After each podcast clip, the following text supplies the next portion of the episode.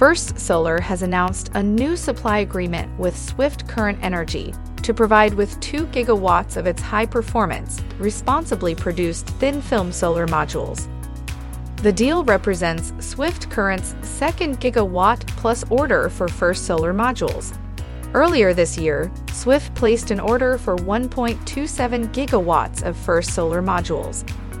Georges Antoun, First Solar Chief Commercial Officer, stated As America's energy transition gathers pace, it must be underpinned by supply chains that are reliable and robust and our customers recognize that First Solar is well positioned to provide the long term certainty they need.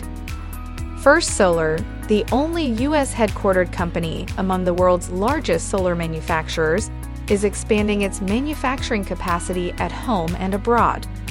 In addition to a third factory under construction in Ohio, the company recently announced an investment of up to $1.2 billion in expanding its Ohio manufacturing footprint and a new manufacturing facility, its fourth American manufacturing facility in the U.S. Southeast.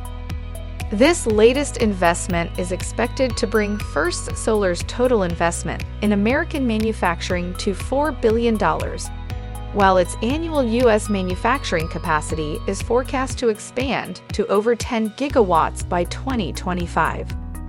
Shares of First Solar trade on the NASDAQ under the symbol FSLR. For more information, visit greenstocknews.com.